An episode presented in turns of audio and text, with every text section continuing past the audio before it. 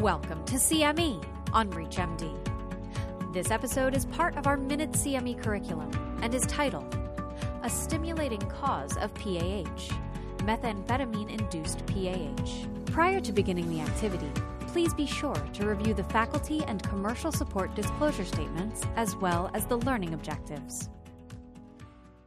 Hi, my name is Sudarshan Rajagopal. I'm an associate professor of medicine at Duke University School of Medicine, and today I'm going to tell you about a stimulating cause of pulmonary arterial hypertension, methamphetamine induced PAH.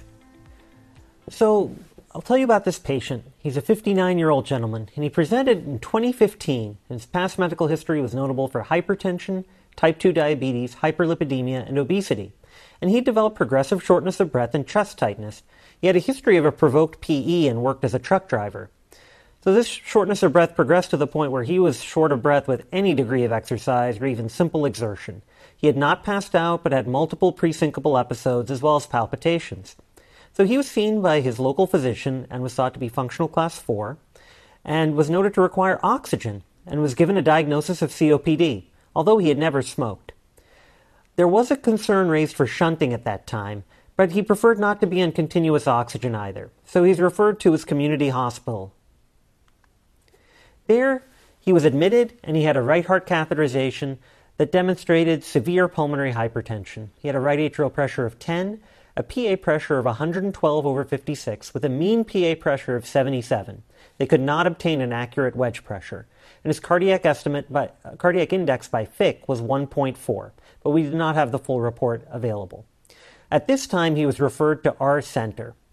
So he saw us as an outpatient, and he had an echocardiogram that demonstrated uh, a normal ejection fraction with mild LVH, but he had flattening of the interatrial septum and a moderately enlarged right ventricle with a mild decrease in function. He had right ventricular hypertrophy, and his IVC was normal in size with normal respiratory collapse. His PFTs were noticeable, notable for a TLC of 95% predicted um, his FEV1 was 74% predicted, and his FEV1 over FVC was 61%, consistent with some COPD, and his DLCO was normal at 107% predicted. He had an echocardiogram again at our institution, and this is just showing you the bubble study. And I think what you can appreciate here is there's very early shunting. You can see that this agitated saline solution is injected, and within three beats, you see it on the left si- side of the heart. So there's clearly an intracardiac shunt that's present uh, that's uh, likely contributing to his hypoxemia. He also had a VQ scan. It was very low probability for PE. He had a CT chest without contrast that really didn't have any significant findings other than some severe coronary artery calcifications. And again, he was admitted from our clinic and had a repeat right heart catheterization with similar numbers as his outside study. His right atrial pressure was 12. His mean P, sorry, his PA pressure was 110 over 49 with a mean PA pressure of 74 and a wedge of 14. His cardiac output by Fick was 3.8. His cardiac index was 1.7 and his PVR was 19.2 Wood units. With his uh, shunting noted on his echocardiogram, he had a shunt run and this did not show any significant shunt. Uh, and he also had stable oxygenation during his catheterization, so it was felt that he had some degree of orthodeoxia. So we have this patient who clearly has severe PAH by hemodynamics with a markedly elevated PVR and a depressed cardiac index. What would be an appropriate initial course of treatment for this patient? In this patient who is functional class 4, we chose to start therapy with the parenteral prostacyclin as part of initial triple combination therapy. So he's admitted to the hospital. He was started on IV treprostinil, uh, tadalafil, and ambrisentan. His treprostinil was uptitrated to 30 nanograms per kilogram per minute during his hospital stay. Now, during this time, there were concerns about his p- level of social support. He lived alone. While he had some family nearby, he was a bit of a loner. There were concerns about alcohol use and his general his ability to manage a parenteral prostacyclin. But after a lot of discussion, he had some family members who could help, and it was felt that he was a suitable candidate. Notably, his exertional hypoxemia had resolved by hospital discharge. While initially he required 15 liters with ambulation um, in the halls, By the time he was on th- that dose of treprostinil, he no longer required oxygen, which made us think that this was likely a patent foramen ovale that had popped open in the setting of his very high right sided pressures. And with treatment of his right sided pressures, this had improved. He was discharged from the hospital at 30 nanograms per kilogram per minute, and the treprostinil was further up titrated to 120 as an outpatient. So he was doing well until three years later when he walked next door to his niece's house and he felt dizzy with palpitations. Didn't have syncope, but his patient's niece called, the patient's niece called EMS because his heart rate was in the 160s and his systolic blood pressure was in the 60s. At the outside hospital, his heart rate was noted to be markedly elevated with the low blood pressure. He was given adenosine, which lowered his heart rate but demonstrated was still sinus tachycardia. He was given uh, IV fluids and transferred to our hospital. During this transfer, he again had three episodes of SVT for which he was given 12 milligrams of adenosine three times and 150 milligram amiodarone push. Upon arrival at our hospital, his heart rate was in the 140s with a low blood pressure. He completed the amiodarone bolus and then converted to normal sinus rhythm with a heart rate in the 90s. He was alert and oriented and denied any symptoms at that time.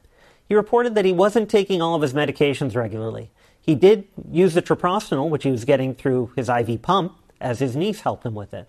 But he did miss other doses of his pills. He did mention that he smoked marijuana a few days prior to admission, but denied IV drug use or other illicit substance use. But during that admission, he had a urine toxicology screen sent, and it was noted to be positive for amphetamine. And on further discussion after this positive test, he did endorse that he'd been using methamphetamine for around five years. So, what do we know about methamphetamine associated pulmonary arterial hypertension? A lot more than we did a few years ago, although there is significant geographic variation in the presentation of this disease. This is data from Kolaitis and co-workers uh, looking at the PHA registry and the numbers of patients who have methamphetamine associated PAH and idiopathic PAH. What you can see is that 83% of methamphetamine associated PAH cases are in the western United States, with much lower numbers in the rest of the U.S. Indeed, in the western U.S., methamphetamine associated PAH is nearly as common as idiopathic PAH.